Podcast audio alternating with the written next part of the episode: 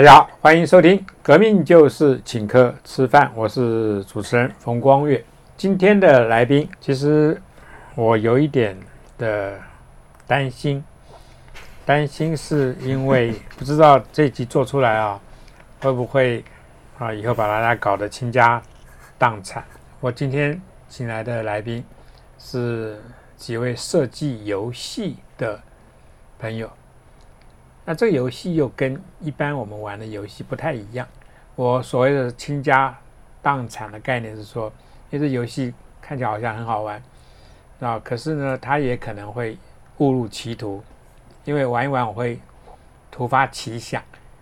如果我们在玩游戏的时候，我们把桌上的这些假钞变成真钞，那可能有些人就真的以后要跑路了，因为他可能会输很惨，啊，那是什么游戏呢？这个游戏叫做。社会式，我们今天来宾就是，呃，设计这个游戏的背后的几个主题事者。第一位是以前曾经接受我们访问过的陈瑜啊，张晨瑜阿瑜，你好，啊，他就是以前那本书《社会式》的背后的这个这个主导者。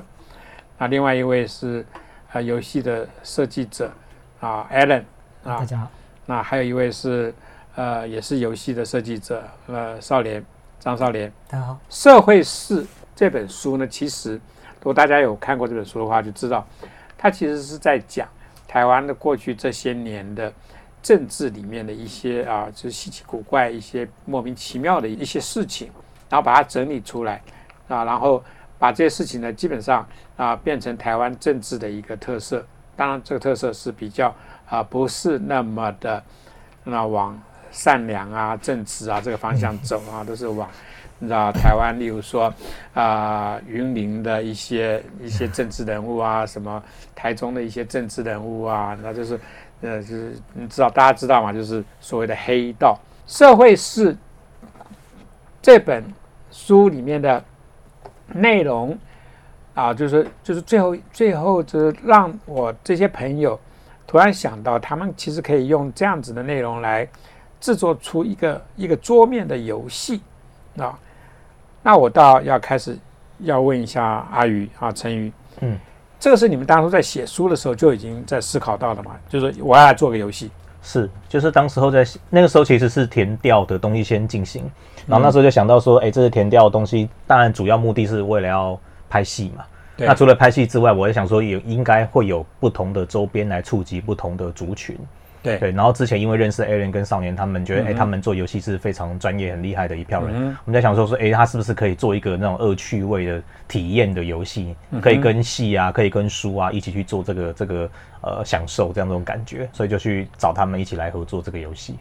那这个游戏的基础其实像我刚刚讲到“大富翁”这三个字，是不是跟这样子的概念有关系？因为现在的这种桌游的设计啊，其实它的游戏的那个。呃，其实应该会比以前的我们在玩那种大富翁复杂，其实蛮复杂，复杂非常多。只是说，我觉得它的概念，它当然还是回到我们在那个地方政治里面，到底这些人他追逐的那个东西，那个胜利是什么？嗯，我觉得比较是回到那个逻辑啦。那当然用用普世比较理解的这种钱啊、权啊的的概念去做延伸，这样子。你刚刚讲到钱跟权，嗯，我刚刚因为玩了一下，我倒是觉得，嗯，啊，这个游戏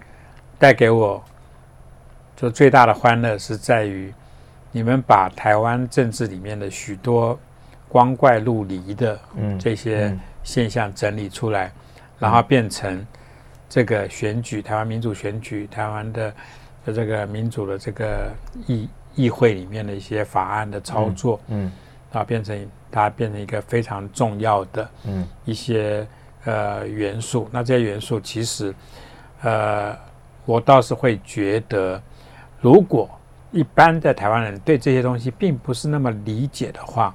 他来玩这个游戏会不会太深了一点？嗯嗯嗯。玩你们这个社会事，其实我们必须知道的是，我要不要去贿赂这个人？嗯啊，贿赂这样子的一个庄脚，或者是就是说可能的对手，嗯，对不对？让他来支持我的法案，对不对？这个游戏啊，它的一个呃，based on 一个一个，它是根据那哪一些的重要的，你们认为政治里面的元素嗯去设计。例如说，你们觉得法案是一个很重要的元素，嗯嗯你们觉得候选人怎么去啊？就是说，在不同的领域里面怎么去赚钱，不是去立法哦，怎么去赚钱？嗯，啊，是去玩这个游戏的过程啊，经过之后，最后来结算这个获利的时候，哪一位这个明代他赚的钱最多，就变成了这个游戏的赢家。嗯嗯，你们根据了这样子的一些元素，这元素还包括哪些东西？这边的话，其实当时在游戏设计的时候，一开始游戏定调就是要做一个反乌托邦，就是一个比较反乌托邦就是一个比较黑暗但是又诙谐的一个角度去切这个切这个游戏的设计。嗯所以那时候一开始设计的时候，很快的就定调说，我们就是大家都要扮演的都是黑心的民意代表，我们背后都有庞大的金主势力。那我们这些金主势力可能来自各种不同的行业，可能有八大的，有土开的，有钱庄的，有公庙体系的，有农渔会的，有各种不同的这些金主的背景。也就是说，如果你要来玩这个游戏，你基本上对于台湾政治里面的一些比较暗黑的势力，你还基本上要有一些了解，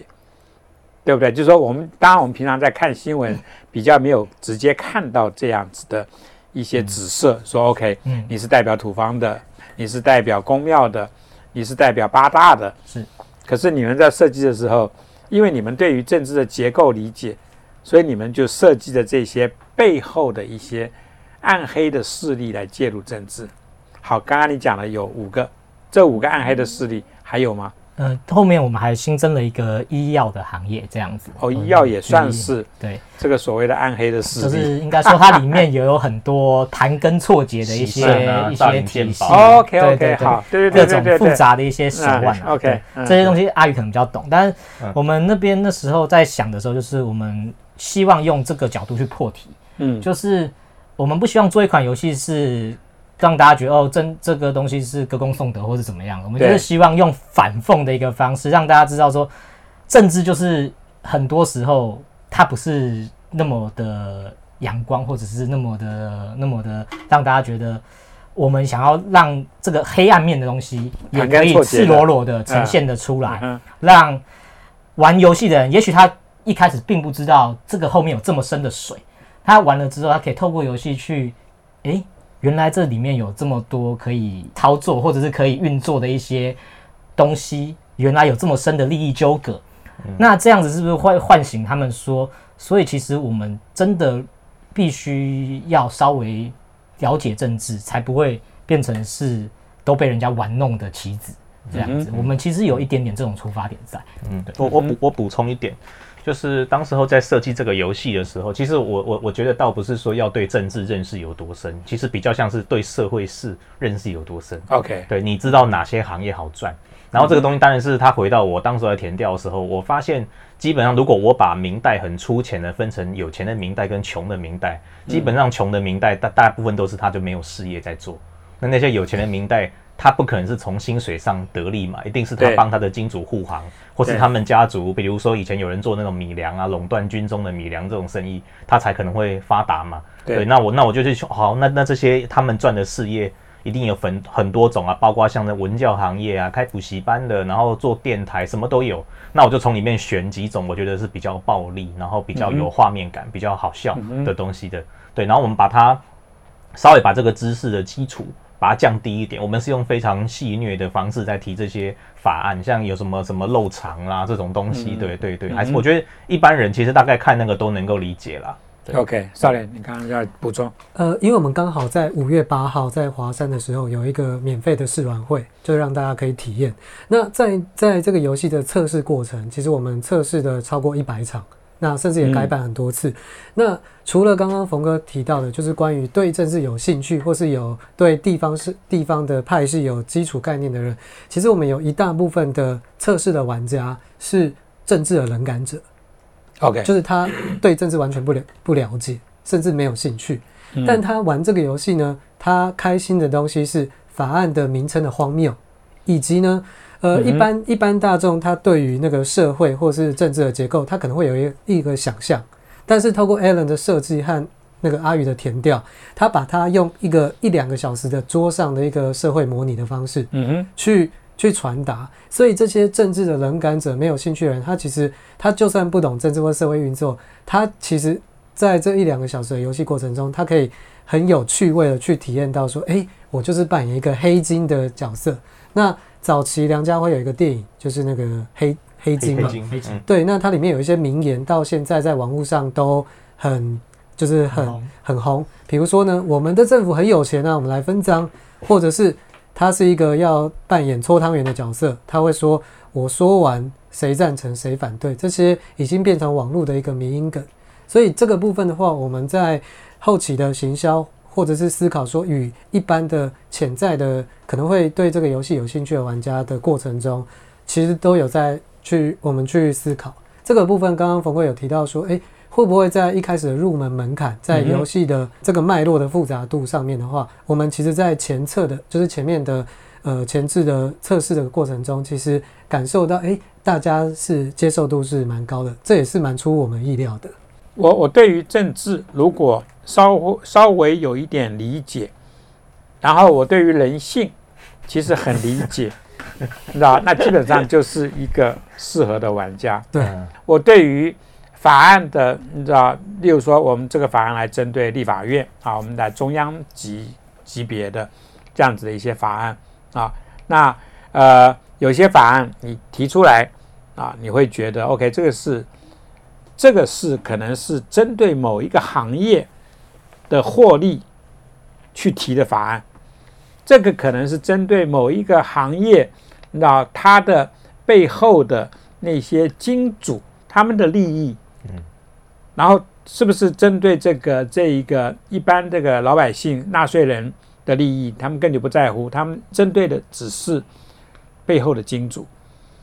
然后去提这样子的法案。我现在讲的这些都很抽象，可是如果一一旦开始进去玩了这个游戏，当我们看到他们里面提的这些法案是多荒谬的时候，或者是说，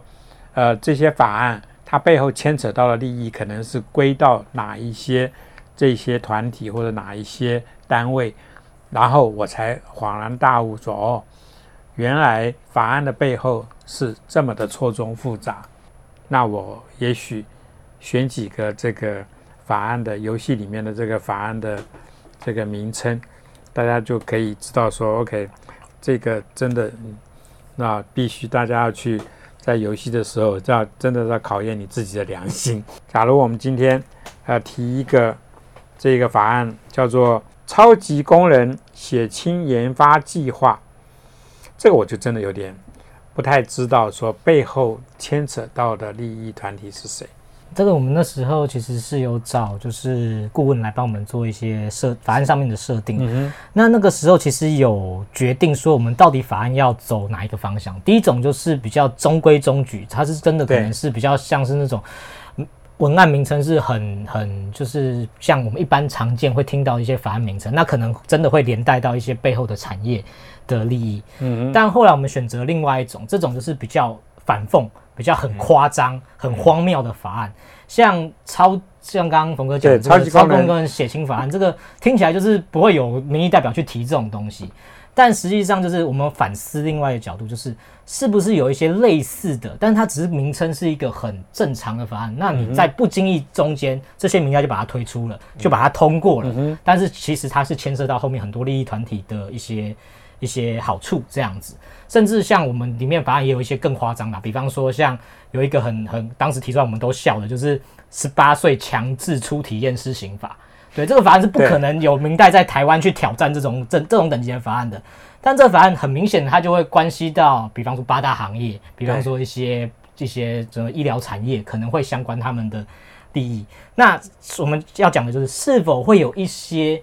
名称听起来，诶，你不会有这种，但怎么可能提这种法案？就是它名称听起来很冠冕堂皇，也很 OK 的法案，但实际上是关系这些法案，这些、呃、应该说实际上是关系这些团体的背后利益，是让这些明代去推出并且通过了呢？这件事情是我们想要让我们玩这个游戏的人去反思，所以我们故意最后选择这种很嘲讽、很夸张、很荒谬的法案名称来做这个游戏。这样好，例如说十八岁强制初体验，对对？那这个时候，如果在玩游戏的人，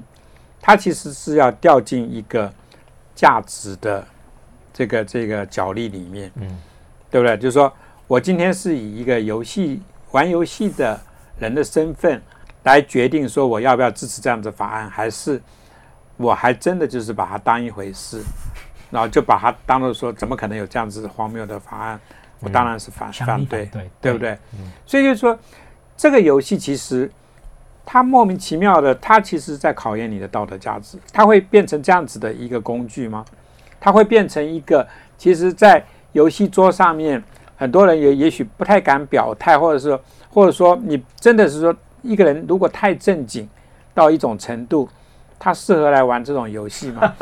其实 对不对？这个东西就很有趣了，因为像刚刚少林有提过，我们有做过非常非常多的测试。嗯其实像在某一次测试里面，有一位女性玩家，她那时候就是她在游戏的第一轮，我们游戏会进行三三三轮嘛。第一轮的时候，她其实对这些很荒谬法，她其实基本上都是反对的立场。嗯但冯哥你也知道，我们刚刚有玩过嘛，这个游戏的过程中是我们作为民意代表提出的这些荒谬法案，对我们金主要交代，我们自己要获利，所以我们会想办法去说服其他我们这些同僚们去支持我们，或者是去背后运作、私下运作、塞钱给他们，或者是跟他做一些利益交换。哎，等一下我挺你，你等下挺我之类之类的这些不各种不同的话术去去煽动、去诱惑他。结果那个一开始在第一轮很坚持玩家，他在第二轮的后段就突然的在某一个法案上面就同意了、赞成了、收贿了。这样子，所以就是让我们也觉得这是一个很有趣的观察现象，就是嗯居然就是真的当利益够大的时候，染黑，对人是有可能被染黑的。嗯刚刚也看到我跟你们一起玩，嗯其实我是那个最最喜欢收贿的人，对不对就是说我什么其实只要收贿，对我最后能够成为赢家，啊，这个才是比较重要的。啊，我就是我让我做决策的一个一个一个思考的方向，其他的。就是说，在道德上面是不是非常堕落啊？这这种都是对我来讲，是在我玩这个游戏的时候完全不去思考的问题，因为我知道这是个游戏啊，所以我我可以，而且我我我非常清楚我自己的这个价值判断的东西。可是我今天是角色已经转换成一个游戏里面的要一个去赢赢的嗯这样子的一个玩者，一个玩家，所以我必须，你知道，就把所有的所谓的道德东西全部丢掉。相反的，我其实要站在一个邪恶的立场，嗯嗯那去思考我怎么样子才可以赢得这个游戏，啊，最后获利。我我对于游戏是，我我老实讲，啊，电子的东西我从来没有玩过，所以我从我一个 LKK 的立场来来谈游戏，基本上是有点荒谬，因为我只懂得大富翁，而且我觉得大富翁是一个非常经典的游戏，是吧？我甚至在四十年、三十年之前，我曾经跟我的同事在里面聊过类似像你们这个这个游戏，可是也是用大富翁的方式去思考，就是说我今天买买了票，那我可以进几步啊？我今天因为收了会啊，这个法案那通过，我又可以进几步。啊因为什么事情我去坐坐牢，我停止玩三次，对不对？可能就是比较跟你们这比起来是非常的幼稚园的概念的游戏的方法。你们这个你们这个是一个非常成熟的，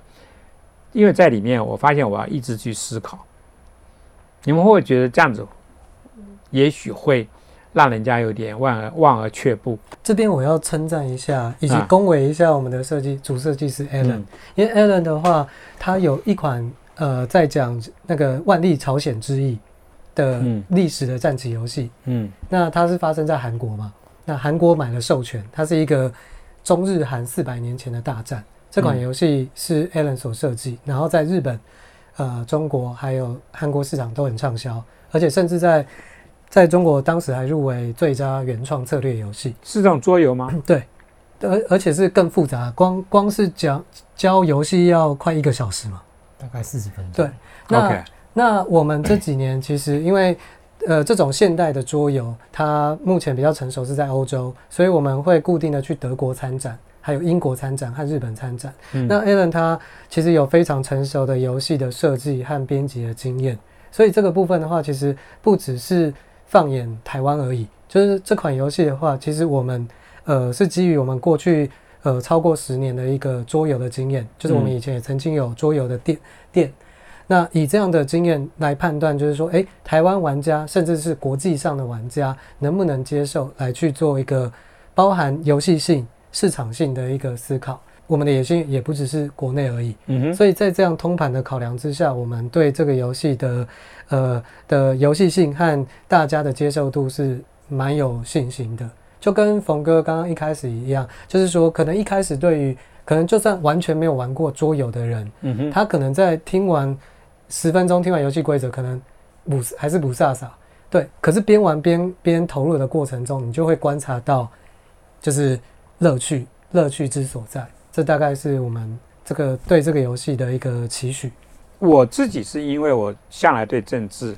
很有兴趣，然后而且曾经投入过政治，然后我对于批判这种社会现象，那我觉得这是我的一个一个任务，所以我也很有兴趣，所以我会对于这个这一个游戏，虽然我我是一个非常不喜欢去学习新生事物的人，可是我还是比较快的，你知道，在你们的帮助之下，还是能够进入，而且差点要成为大赢家，只是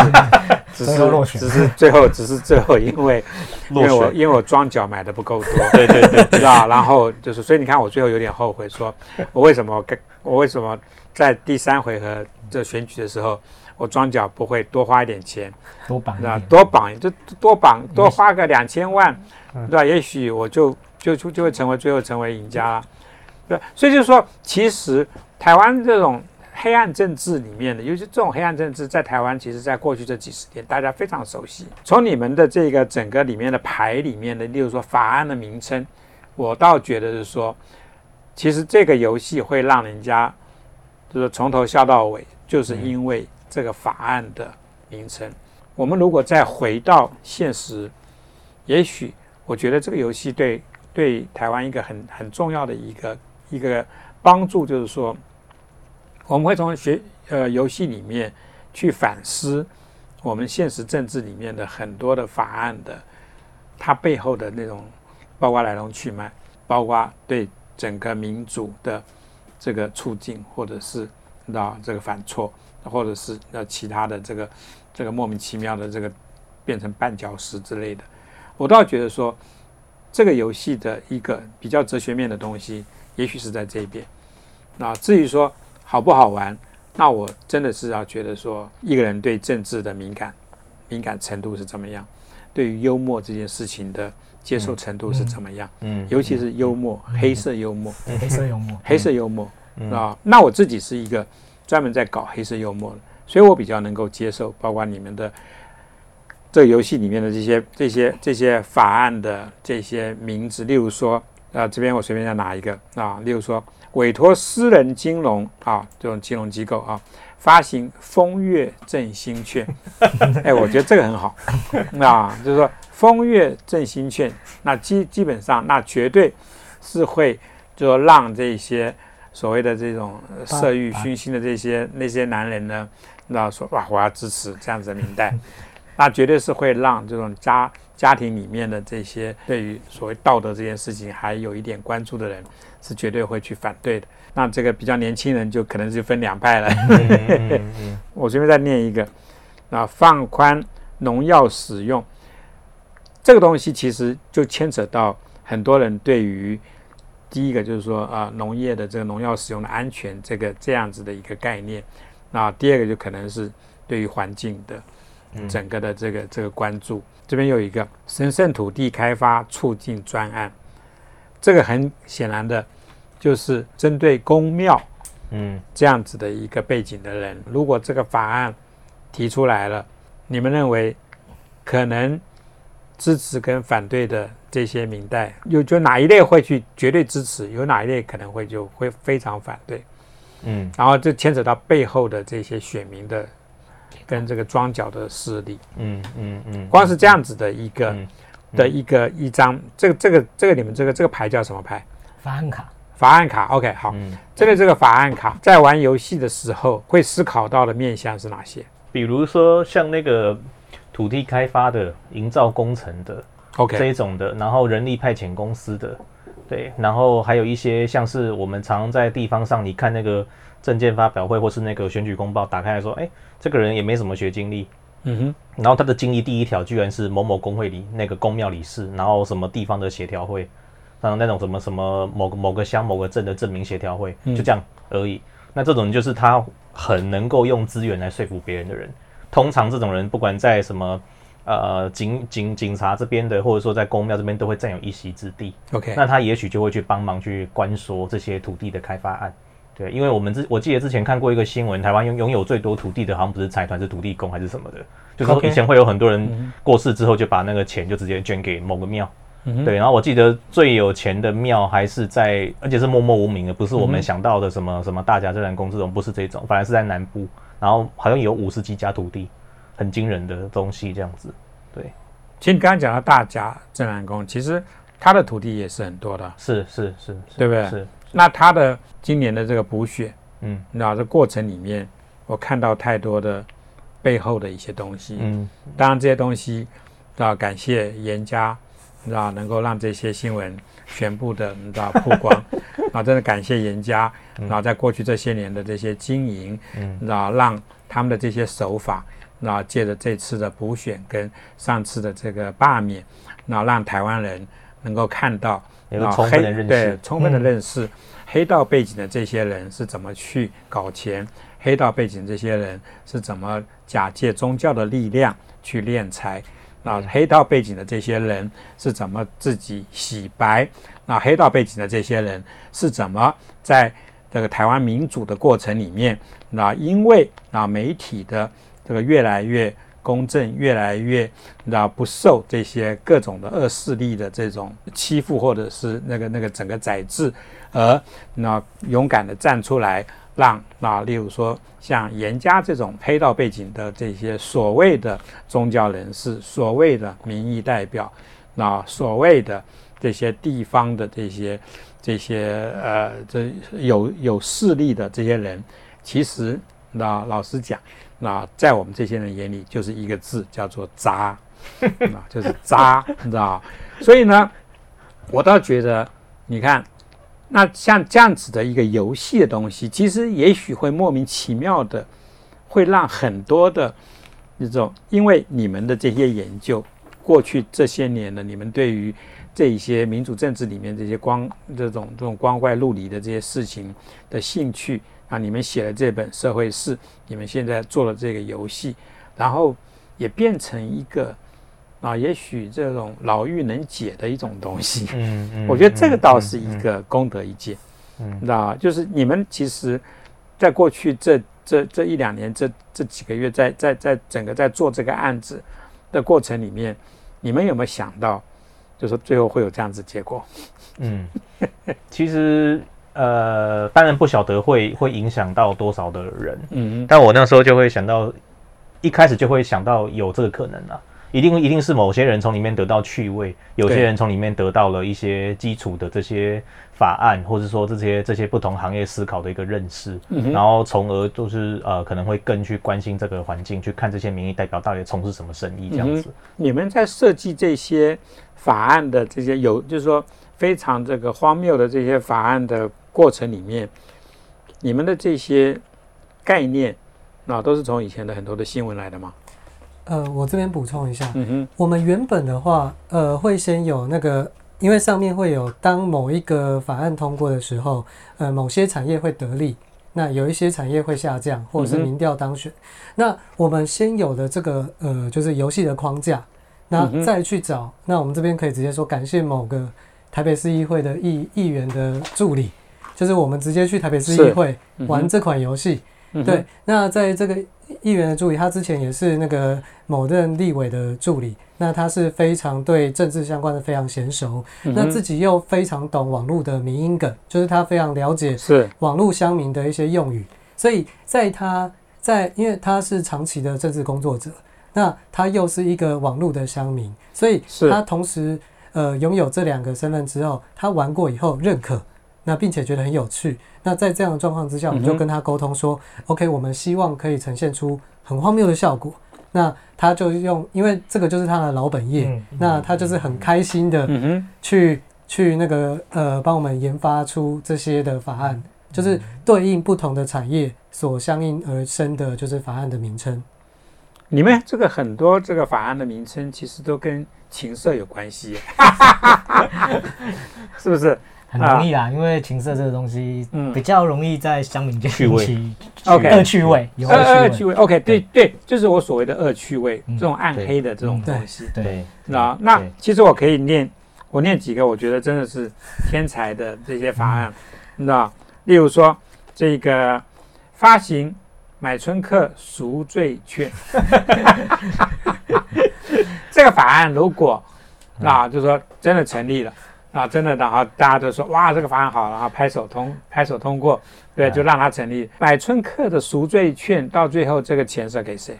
罪嘛概念里面的话，其实它这个就是由公庙来发行嘛，所以它的最后团体第一团体就会是公庙，然后当然也会让八大行业的受贿，嗯对对对对，所以它这个法案其实在游戏设计设定里面是对公庙跟八大行业这两个行业是有直接的受贿的关系，这样子。所以在玩游戏的时候，这种代表这种这种八大行业的这些政客，还有就要去推这个东西。嗯。对。对，哎，我大希望大家都能够希望他的那支持同僚能够这个法案。一起支持，对这个法案，就是然后买买春做功德，对对对对，哎买春做功德，就对？然后不会不会被抓对。被判刑，就是对对对赎罪了，对。对赎罪了嘛，对，所以就是说八大行业就因此生意会更加好，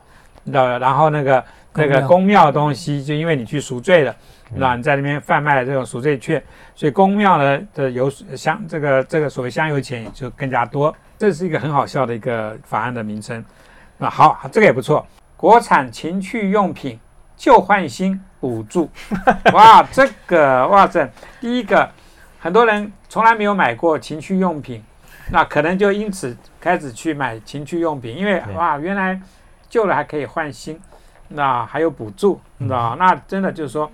就是说，如果是充气娃娃，那用坏了，就是说，哎，我要去换一个，啊看最新的充气娃娃是以谁？为对，是以谁为这样子，而且可以支持台湾的原创。对对对对然后这个这个就很好啊，这个就不错啊，你知道？然后就是说，呃，好色人夫这个去世的补助，这东西可能很多的夫人，你知道？可能所以像这个法案，就是它会对八大行业的利益造成伤害，对对，但对医疗医药产业却是一个好处，这样子。对，所以所以这个时候代表这样子不同的的立场就的会对，就开始在在桌子上面开始角力，对对，对就在玩游戏，的时候就说我要来收买你，希望你支持这个法案。那他收买其他的玩家，对对对对对，那他去游说大家，你知道，就是反对这个东西啊，所以就是说，整个游戏就变成，甚至还有一点辩论在里面。对对对，它其实就是一个想要把，其实这个游戏叫做社会史，我们其实就是想要把乔事情这个这个很，嗯这其实，在社会一般不管是哪一个阶层都会遇到的，不只是在政治圈，是其实乔事情这件事情是。比方说，我在我妈妈在菜市场，她在跟阿姨杀价买一把青葱的时候，她也是在乔事情啊，两个人就是出价讨价还价。是，这种事情就是很 common 的一个社会事。我们只是想要把这个东西全部搬到这个游戏里面，让玩家在扮演民民意代表的过程中，你其实都是在做一个谈判的过程。嗯，对我要怎么样用说服你，说服你，我口头没办法说服你，我就想办法在一些条件上面让步，跟你做一些利益交换，或者是我甚至私下塞钱给你，或者私下塞其他不同的好处给你，来达成我想要的目的。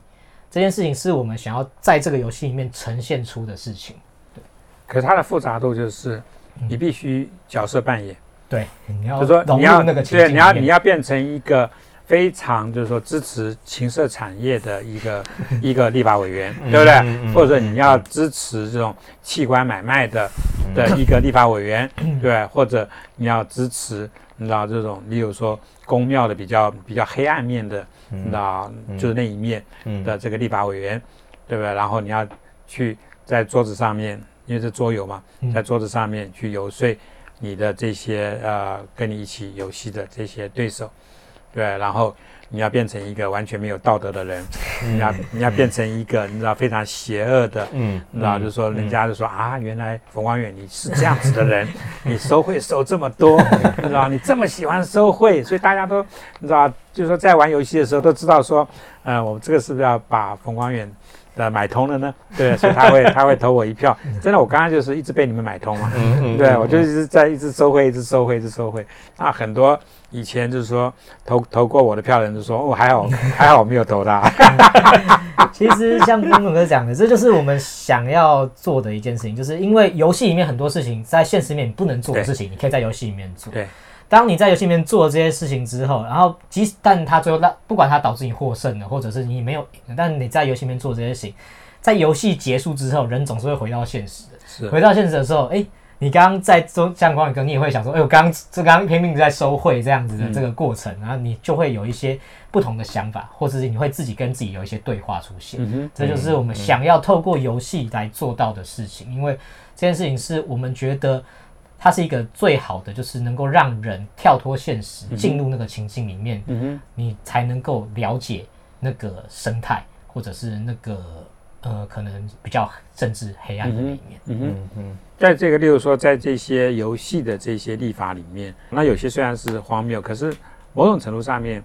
它也反映了社会的一些原本就有的实况。这个立法就是不良债权肉偿合法化，就是说不良的债权都可以用肉体去，那等于是说偿还，然后这个是合法的，那这样子的一个立法。那我相信就是说会引起社会非常大的这个讨论。这个怎么想出来的？这其实就是有一本漫画《赌博默示录》，那个就是你欠了地下钱一堆钱之后，你就开始被迫不眠不休的劳力工作去抵债的那个、嗯那个漫画主人翁。对啊对，啊那个其实是一个蛮蛮蛮有趣的一个一本漫画，也是很很黑暗、很写、很社会怎么讲底层的那一种探讨的一种漫、嗯。一本漫画。嗯哦，然后就变成这一个对对对，社会是这个游戏里面的其中的一个恶搞的一个立法，嗯嗯，太多了。我觉得我这样整个这样看过来，我觉得非常好笑。这是那个八大行业的挡板，我们把它取名“梦中情人。哦，OK OK，对，这个是干什么”，用就？是每个行业会有一块自己的挡板，就是可以你可以不要让别人知道你收的筹码到底是什么嘛。啊，就是对摆在你前面。对对对对对，就是刚刚这样子对对的这个。一个行业一啊块，那这块就是就是八大行业的，我们就把它取名叫“梦中情人”这样子。对，这个是什么时候发行？现在正在集资，啧啧集资，然后八月的时候会正式出出、嗯出版。我觉得概念是很重要的。那这个概念是非常好笑，嗯而且就是说我从一个，我必须还是从 LKK 的立场来讲，嗯。从一个只会玩大富翁的这样子桌游的人来看，我觉得这东西虽然我前面有一点不耐烦，就是说整个哇，什么要学要玩个游戏啊，学那么多，嗯。是吧？可是我大概学个五分钟、十分钟就其实就差不多了，啊，那个不耐烦大概就就就会化解掉，然后后面的就是很好笑。那这个我绝对相信，那如果是几个老朋友在一起玩。那那个是互互相酸来酸去，那个是那个是会那个时候会把人性里面那个那最好笑的那一面把你给展露出来。那我那最后要问一下，这东西为什么不去从一个？因为我知道，其实电子的东西游游戏里面，其实基本上很多都是在荧幕前玩，